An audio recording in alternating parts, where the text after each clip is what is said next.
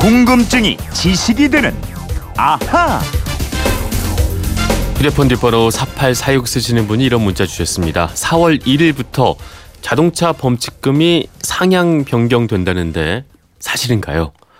네, 오늘은 이분 궁금증을 풀어보겠습니다. 자, 오늘부터 새롭게 궁금증 해결사로 나서는 분입니다. 오승훈 아나운서 나오셨습니다. 안녕하세요. 안녕하세요. 네. 자, 이제까지 금요일에 과학 관련된 네. 아하 궁금증을 풀어주시다가 네. 이제 거기만 쓰긴 좀 아깝다. 아, 그의 지적 능력을 좀 더 활용해 보자. 그런 의미입니까? 이런 의미가 있습니다. 네. 똑똑해야만 합니다. 아, 예. 책임감이 아하. 느껴지네요. 아, 이거 되게 중요한 코너입니다. 예. 네. 기대를 해보겠습니다. 소감이 어떠신가요? 어, 일단은 재밌게 해보려고 좀 노력을 해야 될 것 같고요. 네. 듣는 분들도 재밌게 들으셨으면 좋겠습니다. 네. 네. 끝인가요? 네. 재미도 좀 추구를 해주세요 앞으로. 예, 네, 재밌게 알겠습니다. 해보겠습니다. 자, 그 질문하신 분처럼 이제 범칙금이 인상된다는 사실을 문자나 메신저로 알게 된 분들이 꽤 있는 것 같은데 네. 4월부터라면 이제부터 오르는 건가요? 그렇지 않습니다. 이게 안 올랐어요. 3월과 달라진 범칙금은 하나도 없습니다. 근데 왜 이분께서는 그러면 자동차 범칙금이 4월부터 오른다 이렇게 알고 계시는 거죠? 네. 이게 바로 가짜 뉴스가 널리 퍼졌기 때문인데요. 네. 최근에 4월 1일부터 시행되는 자동차 범칙금 변경 사항 이런 제목의 글이 소셜 미디어랑 메신저 등에 퍼졌습니다. 네. 이 글에는 주정차 위반이 4만 원에서 8만 원으로 두 배 인상되는 것을 비롯해서 네. 대부분의 범칙금이 두 배 오르고 부과하는 벌점도 더 커진다 이런 내용으로 되어 있는데요. 충격적인데요. 이 내용은 대부분 사실이 아니거나 이미 시행되고 있는 것들을 변경됐다고 잘못 보도하고 있는 내용들입니다. 그러니까 이게 그 요즘 많이 돌고 있다는 그 가짜 뉴스 이런 거군요. 맞습니다. 네. 예, 경찰에서는 교통 범칙금 인상 등과 관련된 가짜 뉴스가 최근 몇 년 사이에 어, 만우절을 앞두고 계속해서 나오고 있다. 네. 정확한 사실관계 확인 없이 무분별하게 SNS 등을 통해서 전파되지 않도록 주의해 달라 이렇게 당부하고 있습니다. 네. 이 모르시는 분들은 아까 뭐 인상금 그 번칙금이 두 배 뛴다 그러면 네. 저만 해도 되게 어 이거 그러면 보통 부담이 아닌데 이런 생각이 들거든요. 그렇죠. 예. 근데 이게 심각한 일이잖아요. 그러니까 번칙금 정도가 아니라 정말 더 큰 일들이 마치 진짜처럼 돌아다닌다면 네. 이거 보통 문제는 아닌 것 같은데. 요즘에는 정말 심각한 것 같아요. 네. 근데 과거에는 이게 가짜 뉴스가 있긴 있었는데 네.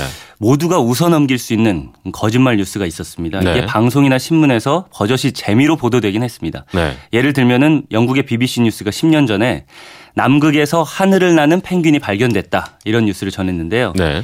전 세계 언론이랑 뭐 시청자들도 감쪽같이 속아 넘어갔습니다. 음. 그런데 지금은 악의적인 가짜 뉴스가 워낙 많아서 네. 그냥 웃고 넘어가기는 좀 어려워지지 않았나 싶습니다. 그렇죠. 영어로 fake news라고 하는데 네. 정확하게 어떤 뉴스들을 가짜 뉴스 이렇게 네. 정의를 해볼 수 있을까요? 작년에 언론학회에서 정의했는데요. 네. 세미나를 열었어요. 이 세미나에서 정의된 가짜 뉴스는 바로 이렇습니다. 네. 정치적, 경제적 이익을 위해서 의도적으로 언론 보도의 형식을 하고 유포된 거짓 정보 이렇습니다. 음, 그러니까 정치적이나 혹은 경제적 이익을 도모하기 위한 그냥 그렇습니다. 웃기 위한 게 아니라 네. 그럼 역사가 꽤 오래 됐을 거예요. 이런 일들은 과거서부터 많이 네. 있었었잖아요. 우리나라 역사에서도 많아요. 네. 어, 백제 무왕이 신라 선화공주와 결혼하기 위해서 서동요라는 노래를 만들었다. 이렇게 배웠잖아요. 네. 이것도 노래를 만들어서 일종의 가짜 뉴스를 먼저 퍼뜨린 거고요. 그렇죠. 1923년에 일본에서 관동 대지진이 났을 때 음. 일본 정부가 허위 정보를 퍼뜨리고 이로 인해서 분노한 일본인들이 조선인을 잔인하게 학살한 맞아요. 사례도 있었습니다. 그때 왜 조선인이 우물에 독 탔다, 약 탔다 뭐 이런 그쵸. 걸로 기억을 나는데 정말 악의적인 가짜 뉴스 때문에 정말 죄 없는 우리 동포들이 많이 네, 죽어가잖아요. 안타까운 일이죠. 네. 또 정치적인 이유, 경제적인 이유는 없었지만 1930년대 말 미국에서 라디오 방송에서 가짜 뉴스가 퍼지면 어떻게 되는지 아주 상징적으로 보여주는 일이 하나 벌어졌는데요. 네. 우선 이 준비한 소리부터 한번 들어보시죠. 네. No more defenses. Our army is wiped out. Bells you hear are ringing to warn the people to evacuate the city as Martians approach. 뭔가 무섭기도 하고 좀 진지하기도 하잖아요. 무슨 말인가요? 이게 무슨 내용이냐면요.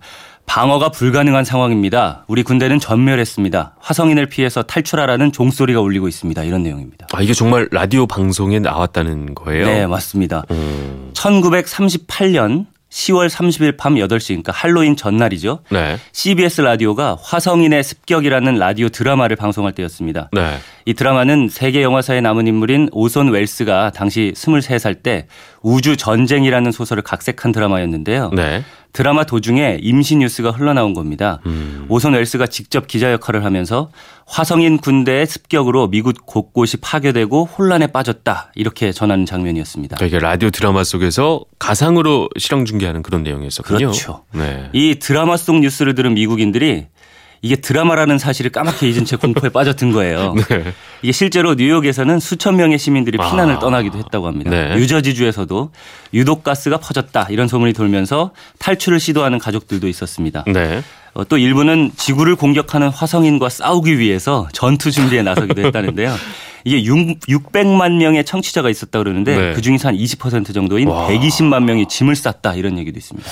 근데 이것만 해도 라디오 드라마 때문에 벌어진 해프닝 같은데 그렇죠. 최근에 있는 가짜 뉴스들 보면 이게 이런 해프닝이라기보다는 좀 악의적이라는 느낌이 많이 들어요. 예, 차이가 많이 있죠. 네. 이 대중 매체라고 하면 바- 방금 말씀드린 라디오, TV, 신문 이런 것들이 있는데요. 네.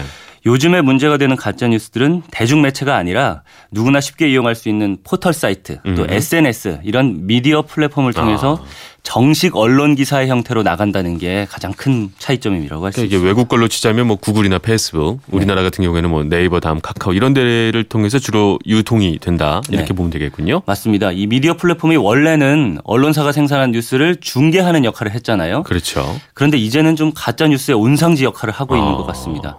예를 들면은 재작년 미국 대선 기간에 프란치스코 교황이 도널드 트럼프 후보 지지를 선언했다 이런 가짜 뉴스가 퍼졌는데요. 네. 이게 페이스북에서 가장 많이 공유된 아. 뉴스였다고 합니다. 그러니까 내용이 충격적이면 네. 아무래도 나만 알고 있기 아까우니까 네. 서로 서로 퍼 나르면서 이게 더 확산이 금방 되는 네. 그런 효과가 있는 뭐 거군요. 복사하고 붙여넣기도 쉽고요. 네. 또 독일의 앙겔라 메르켈 총리가 난민과 찍은 사진이 있는데 이게 네. 테러리스트랑 찍은 사진으로 둔갑돼서 돌아다닌 것도 유명합니다. 그렇죠. 또 가장 최근에는 세상을 놀라게 한 가짜 뉴스가 국제 우주 정거장에서 1년 동안 체류한 미국 우주 비행사가 네. 유전자의 70%나 영구적으로 바뀌었다라는 소식이 내- 있었는데 7%. 네. 70이 아니라 7일 겁니다. 7%. 네, 제가 네. 예전에 이 뉴스 전했던 기억이 납니다. 그렇죠. 전종환 아나운서가 이 뉴스 콘서트에서 보도하셨잖아요. 네네. 이게 나사가 아니라고 확인을 해줬다고 하더라고요. 네. 네. 가짜 그렇죠. 뉴스로 가짜 판명됐습니다. 뉴스였죠. 어. 근데 이 가짜 뉴스는 당시에 대부분의 신문들에서도 보도를 했었어요. 네. 네. 미국에서 여러 언론 매체가 나사를 인용해서 보도를 했어요. 네. 그렇게 되니까 또 국내 언론들이 직접 확인해 보지 않고 또 보도를 했고요. 그렇죠. 나중에 이게 나사가 직접 가짜 뉴스다라고 판명을 해준 이후에도 네. 또 같은 지면에 아무 설명 없이 음. 가짜 뉴스다 이렇게 다시 보도하는 모습을 보였습니다. 네. 이게 참 낯뜨거운 일인데 이 가짜 뉴스의 문제점은 퍼지기 시작하면 일단 빨리 퍼지고 네. 일단 한번 퍼지면 좀처럼 이렇게 사라지질 않는다는 그런 문제가 있는 거죠. 네, 이게 왜냐하면요. 우리 심리가 새로운 것 또 충격적이고 놀라운 얘기는 좋아하는데 네. 가짜 뉴스들이 대부분 이렇잖아요. 그렇다 보니까 제목을 보는 순간 클릭하게 되고 다른 사람과 공유하고 또 이러면서 쉽게 퍼지고 오래 네. 기억된다고 하더라고요. 음. 그래서 오늘의 앗 이런 것까지는요. 아, 저 이거 해보고 싶었는데 재밌네요. 가짜 뉴스가 진짜 뉴스보다 공유될 확률 얼마나 높은지 아세요? 아무래도 좀 더 자극적이니까 더 확실히 높을 것 같아요. 네. 네. 미국 MIT 대학 연구진의 연구 결과 가짜 뉴스가 70%나 더 높았다고 하고요. 네. 1,500명을 기준으로 할 때 가짜 뉴스가 도달하는 시간이 진짜 뉴스보다 아. 6배나 더 빨랐다고 합니다. 그만큼 우리가 본능적으로 네. 어떤 자극적인 얘기들, 자극적이고 선정적이고 새롭고 이런 얘기들. 가짜 뉴스 이런 걸 좋아한다는 얘기군요. 그렇습니다. 어. 영국의 비평가인 올더스 헉슬리가 이런 말을 남겼습니다. 네. 우리는 결국 좋아서 집착하는 것에 의해서 망할 것이다. 아, 비관적인 분이네. 네. 요즘 성행하는 가짜 뉴스도 마찬가지가 아닐까 싶습니다. 네. 지방선거가 다가오고 있잖아요. 이럴수록 솔깃한 가짜 뉴스가 더 많이 등장할 가능성이 음. 높은데요. 솔깃한 뉴스일수록 아 이거 혹시 가짜 뉴스 아니야 하면서 음. 한번 걸러보려는 작은 노력도 하는 거 필요해 보겠 필요하다고 네. 할수 있습니다. 그냥 무심코 공유하는 그 가짜 뉴스가 사회적이나 정치적으로 큰 파장을 일으킬 수가 있고 말이죠. 네. 특히 피해자까지 만들어낼 수가 있는 거니까. 그렇죠. 한번더 생각을 해보고 공유를 해야 될 것 같고요. 네. 또 인터넷 업계에서는 가짜뉴스 신고센터 만든다고 하는데 아, 가짜뉴스를 만들고 퍼뜨리는 이들에 대한 강력한 처벌 역시 필요할 것 같습니다. 아, 오늘 뭐 첫 시간이지만 네. 아주 능수능란했습니다. 어, 만족스럽습니다. 아, 그렇습니까? 감사합니다. 평소에 궁금한 게 있는 분들은 어떻게 하면 될까요? 그건 이렇습니다. 인터넷 게시판이나 MBC 미니 아니면 휴대전화 문자 네. 샵 8001로 보내주시면 됩니다. 네. 문자 보내실 때는 미니는 공짜지만요. 휴대전화 문자는 짧은 건 50원, 긴 거는 100원의 이용료가 있다는 거 알아두십시오. 네. 궁금증이 지식이 되는 아하 오승훈 아나운서였습니다. 고맙습니다. 고맙습니다.